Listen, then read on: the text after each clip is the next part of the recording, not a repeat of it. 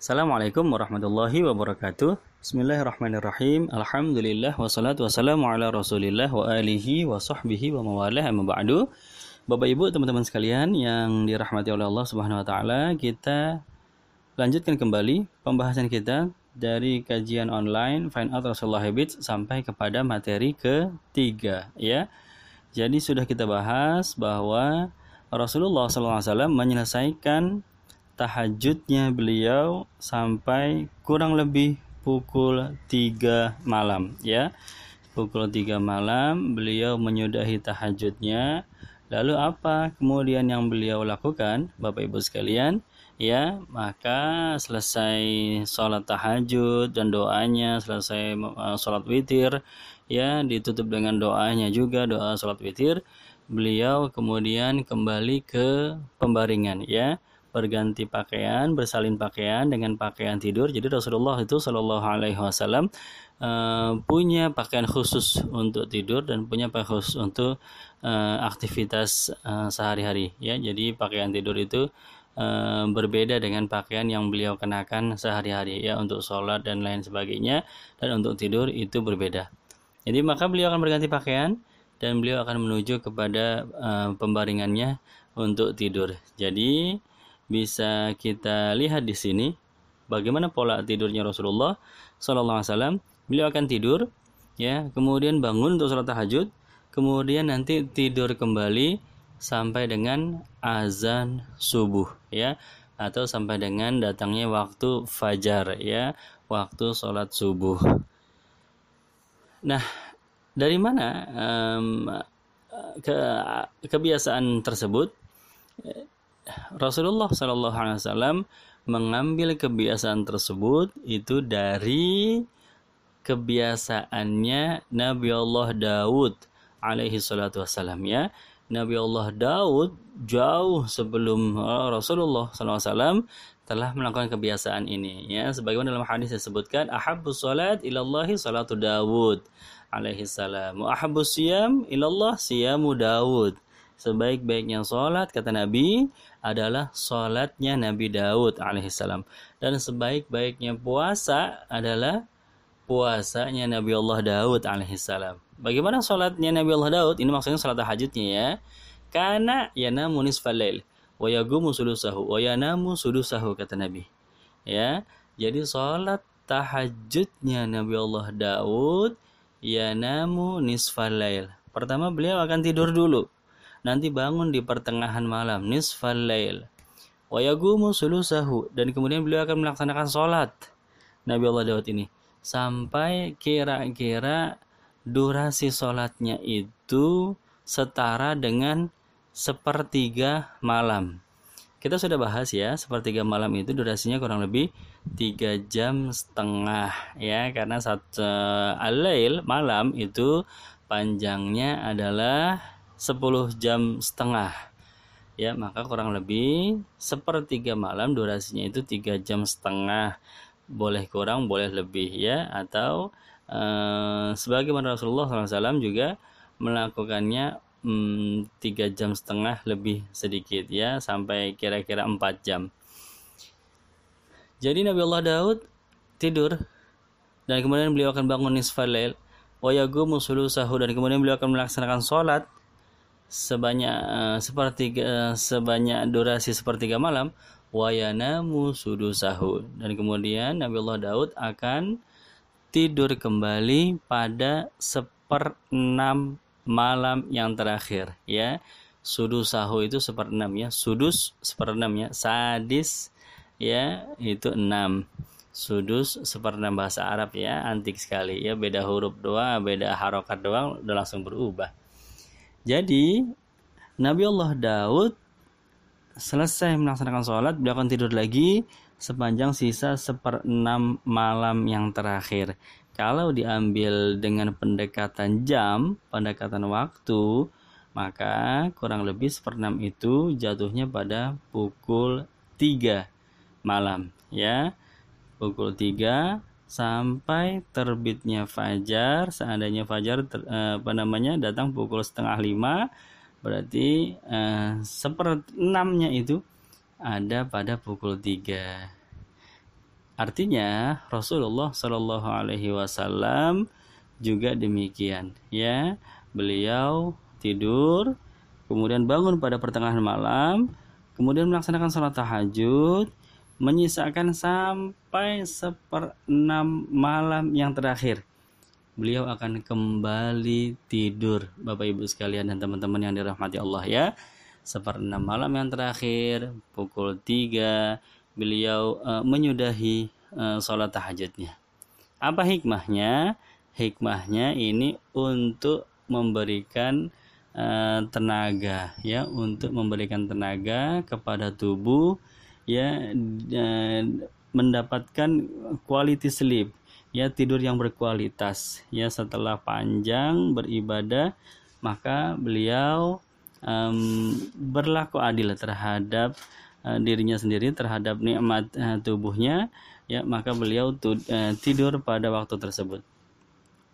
Dan juga, ya, hikmah berikutnya, dengan tidur pada 1/6 malam yang terakhir itu akan memberikan kesegaran tersendiri ketika bangun untuk melaksanakan sholat fardu, sholat subuh, ya.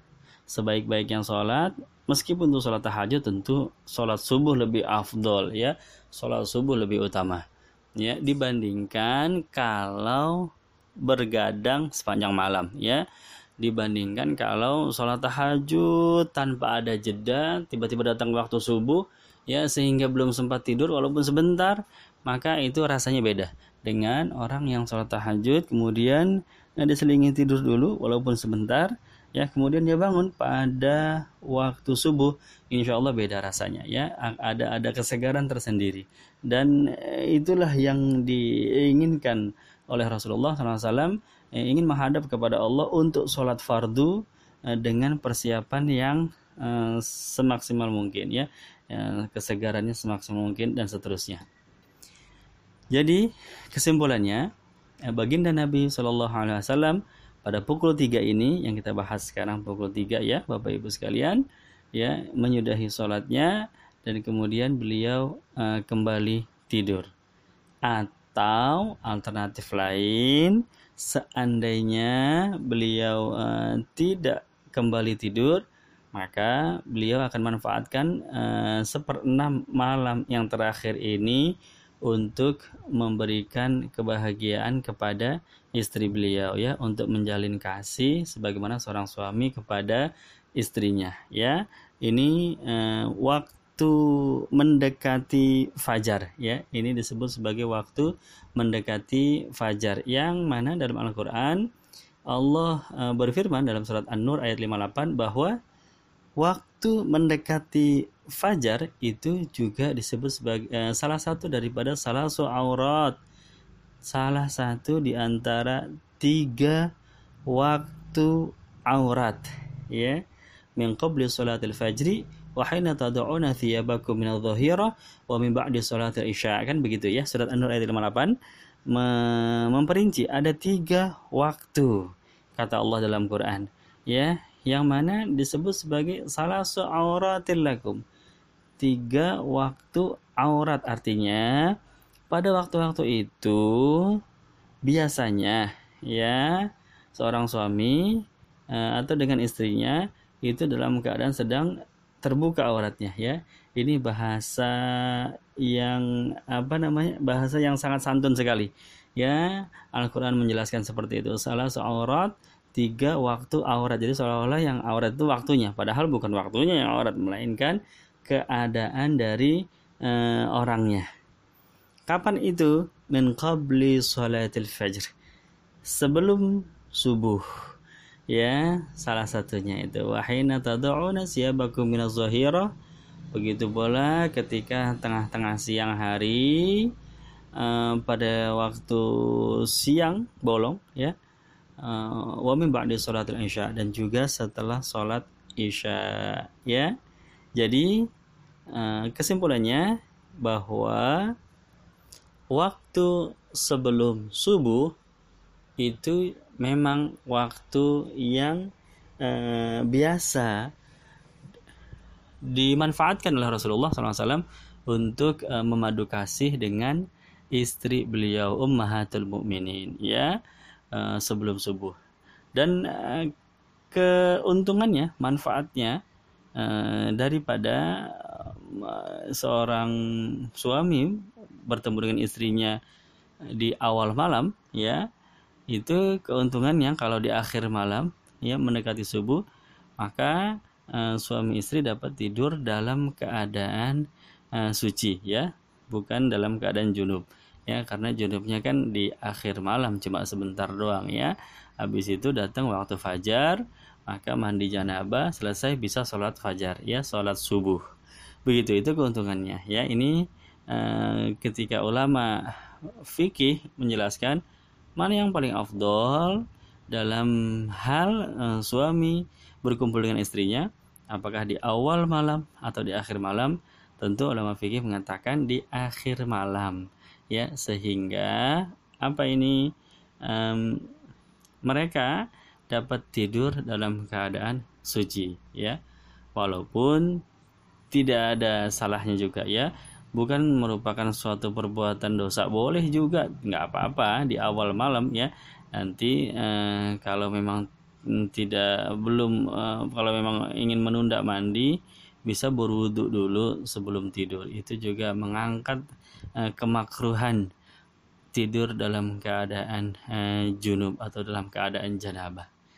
Baik Bapak Ibu sekalian, jadi rutinitas Rasulullah Shallallahu Alaihi Wasallam pada pukul 3 malam ya, ada dua alternatif. Umumnya beliau akan kembali tidur ya, sampai terdengar azan subuh dikumandangkan oleh Sayyidina Bilal bin Abi Rabah ya, atau itu umumnya ya, atau terkadang sesekali ya, pada waktu-waktu tertentu beliau manfaatkan jam 3 ini ya untuk memadu kasih dengan istri beliau ya, Ummul Mukminin. Demikian Bapak Ibu, teman-teman sekalian yang dirahmati Allah, mudah-mudahan bermanfaat ya. Insyaallah akan kita sambung kembali apa yang beliau lakukan pada pukul 4 ya, besok pada materi keempat. Billahi taufiq wal hidayah. Wassalamualaikum warahmatullahi wabarakatuh.